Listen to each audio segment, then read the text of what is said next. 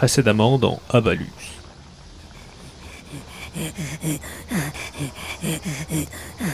Vous êtes courageux de courir tous les jours. Parfois c'est dur de se motiver. Si je m'arrête, si je m'arrête, les striges vont m'attraper. Et après, et, ils vont me bouffer. Oh, moi ma motivation c'est... c'est juste mon gros cul.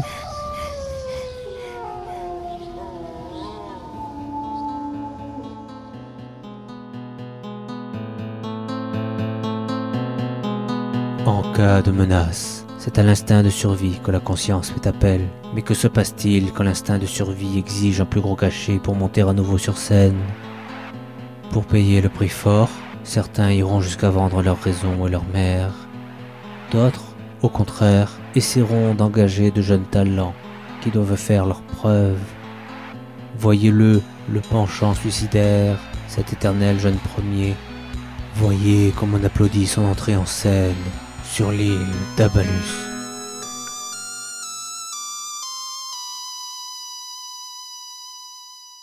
Un rappel du règlement par notre inspecteur général. Le conseil municipal vous informe, je cite, « Tout individu identifié qui dit qu'il est un voyageur du temps, il faut qu'on l'abatte. Les voyageurs du temps sont une menace d'être des en... d'être des invasionneurs, alors tu les tues, mais passez pas une salade que je parle. » Fin de la citation. Règlement décrété par le conseil municipal pour qu'il conserve l'intégralité du continuum espace-temps, autorise à cracher sur la grammaire.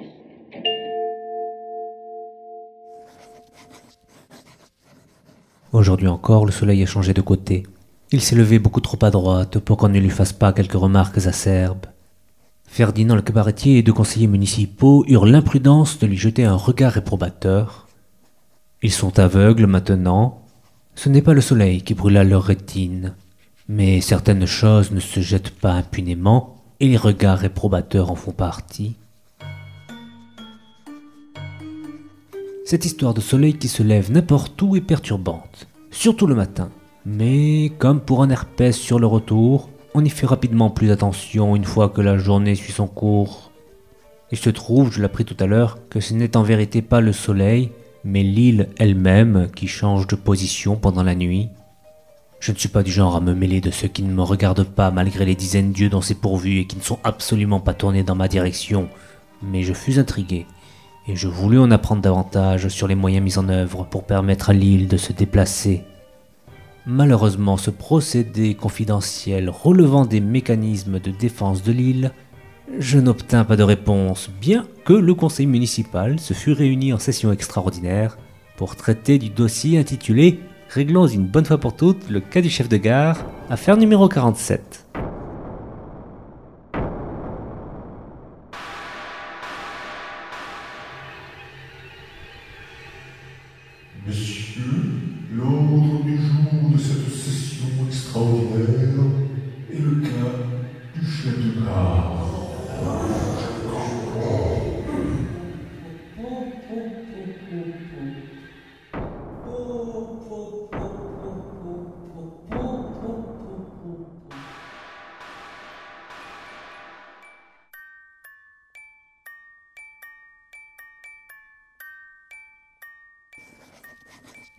De nombreuses anomalies troublent l'habituelle inquiétude de l'île. À l'instar de la courbe étrange du soleil, ce sont des symptômes révélateurs d'un phénomène beaucoup plus vaste et dangereux. Les agents de quai eux aussi le sentent, ils scintillent de nervosité sur leur uniforme anthracite, et certains d'entre eux ont déjà explosé. Cela met M. Salère, le doyen du personnel, quelque peu en rogne. Techniquement, l'explosion ne signifie pas mort de l'agent de quai, ce n'est qu'une destruction de l'enveloppe de contention qui maintient l'être éthéré en phase avec notre dimension. N'étant dès lors pas décédés, et malgré l'incapacité de l'économa à détecter leur présence au sein de la gare, leur salaire doit continuer à être versé, car rien n'indique que l'agent explosé n'accomplit pas son travail qu'il n'effectue pas auparavant. Quelle est la nature du travail de ces créatures d'ailleurs ? Vu qu'il est impossible de leur parler sans saigner des yeux et que M. Salaire se contente de hocher de la tête en prenant un air compassé, compassé en un seul mot, je vais me résigner et laisser cette question à son état de... question. Autre incident survenu hier soir. Les cintres étaient de nouveau en panne. Madame Picodon, qui perdit récemment de sa jovialité bonhomme, grommela en l'apprenant. Mais elle déposa tout de même une scie contre la porte du dressing. Après le déjeuner, les cintres se remirent à fonctionner. Cette gouvernante est précieuse. Je n'aurais pas dû répugner à danser avec elle l'autre soir. J'aurais au moins dû maîtriser mes émotions et mon dégoût à tenir dans ma paume sa main couverte du mucus nauséabond que sa peau sécrète à chaque mue. Frissonner en gémissant fut également une erreur de ma part quand elle se mit à haleter et à ronronner contre mon oreille lorsque son appendice caudal frôla mes jambes et que sa langue protractile vint essuyer la sueur qui perlait depuis ma tempe jusqu'à la base du cou. Non, ce n'est pas ainsi qu'un gentleman se comporte devant une dame, majoritairement une dame.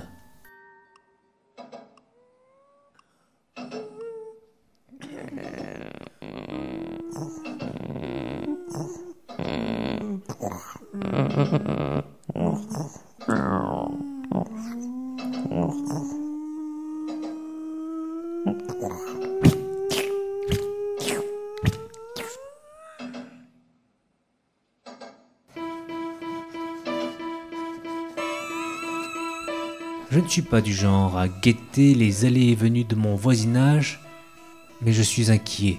C'est à propos d'Henriette. Alors que jusqu'à présent, je faisais semblant d'observer les étoiles à l'aide de ma lunette télescopique, c'est le troisième soir consécutif que je dois me résoudre à réellement pointer mon objectif vers l'empyrée et les astres qui le constellent. Comble de l'absurde, les chères rivales des astronomes et des astrologues à l'université menacent de m'assigner en justice pour études non réglementaires des étoiles. J'étais pourtant persuadé être bien caché. En tout cas, ni Henriette ni ses parents ne m'avaient repéré depuis mon observatoire. C'est peut-être une étoile qui est cafetée. Monsieur Salère me conseille de rejoindre les astrologues. Ce sont des rigolos d'après ces termes, qui n'étudient pas une véritable discipline, mais ils ont l'appui du maire et d'une partie de la centurie des Cides. De l'autre côté, que peuvent opposer les astronomes? Leur dérisoire science? Leur absence de sens du décorum? Leur alcool triste? Mais je n'ai pas la tête aux étoiles, moi. Je me ronge les sangs pour Henriette et pour l'enfant qu'elle attend. Si ça se trouve, c'est l'intrus qui est à l'origine de tout ça. Cette âme surnuméraire, impossible à localiser, et de toutes les discussions, dans tous les périodiques parus en ville. Le pirate de la pointe sud de l'île prétend l'avoir vue, mais il refuse de parler, et la torture semble inefficace. L'aporie tient dans la règle suivante. Un pirate ne raconte ce qu'il sait qu'à un autre pirate, mais comme personne sur Abalus ne sait fabriquer de galurins, il est impossible de passer pour un pirate et donc d'avoir une véritable conversation avec le pirate de la pointe sud, conversation qui ne soit pas faite de jurons, de chants de marins ou de mimes outrancièrement grivois. Ceci dit, en ce qui me concerne, j'ai beaucoup appris en discutant avec le pirate de la pointe sud. J'ai également hâte de l'entendre chanter. Votre attention, s'il vous plaît.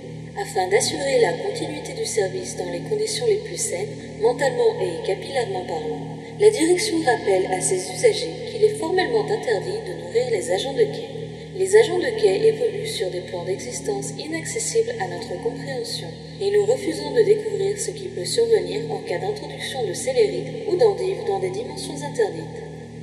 Cette annonce n'est absolument pas une métaphore sexuelle. Merci de votre attention.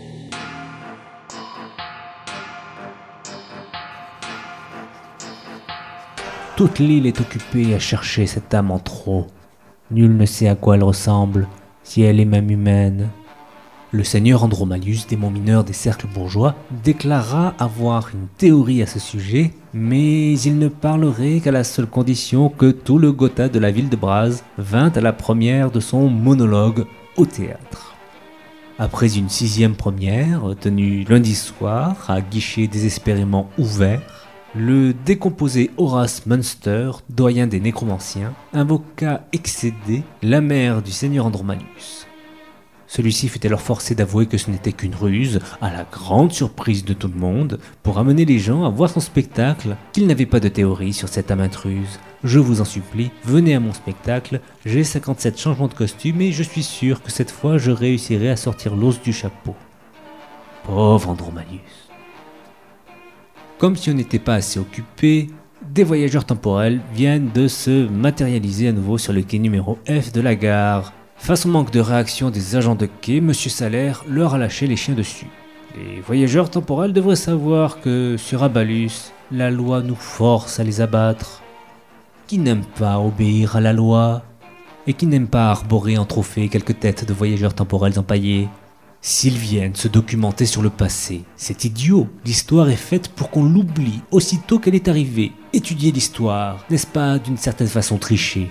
Et si au contraire, les voyageurs temporels viennent nous avertir d'un danger à venir, mais qu'ils viennent ce danger, les chiens ne refuseront jamais d'aller à la curée.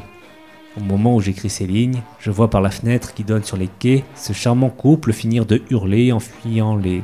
Ah, trop tard. Les chiens ont rattrapé la femme et un agent de quai est en train de drainer l'homme de son flux vital. C'est émouvant. On vient de m'informer à l'instant que l'âme de l'intrus a été identifiée et que sa présence est bien à l'origine de l'activation de certaines défenses de l'île. Les protocoles de domination globale ont été annulés au grand dam du professeur Chambera qui venait juste de faire réviser son rire machiavélique. Il aura tout de même de quoi s'occuper avec l'intrus pour lui faire répondre aux questions suivantes. D'où vient-il? Qui est-il? Comment est-il arrivé sur l'île? Et surtout, qu'a-t-il fait de la pauvre Henriette? Pour l'instant, l'intrus est sous la garde du conseil municipal, qui s'est habillé pour l'occasion. Et parce que nous sommes des gens civilisés, une soupe lui a été servie. Cette soupe fut d'ailleurs l'occasion d'une session extraordinaire du conseil municipal, dont le sujet était « Qui veut cracher dans la soupe ?»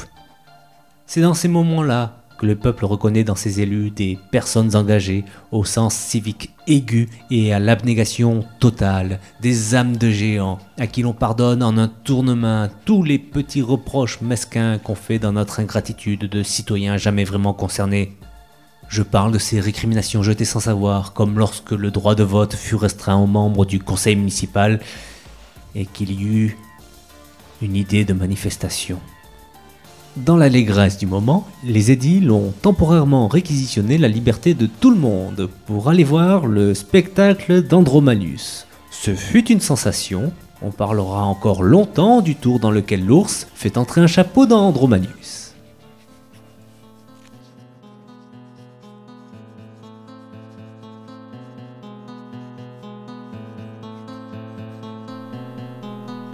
Nulle part, il n'est fait mention de la taille du chapeau, ni de l'identité de l'ours. Mais soyez rassurés, cet épisode a été réalisé sans qu'aucun blessé officiel ne soit déclaré parmi les figurants, ours, démons ou voyageurs temporels. Si vous vous demandez ce que dansait le chef de gare, c'était un tango et Madame Picodon conduisait. Quant à vous, voyageurs temporels, souvenez-vous de ceci. Il remonta le temps pour tuer son grand-père et briser le chronos, le sang de l'univers. Tout ce qu'il réussit en tuant le postier fut d'interrompre la livraison du courrier.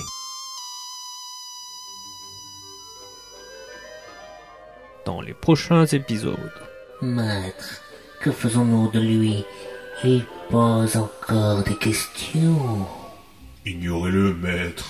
Il est inoffensif. Non, les chefs de guerre ont toujours été une nuisance. Maître, que décidez-vous?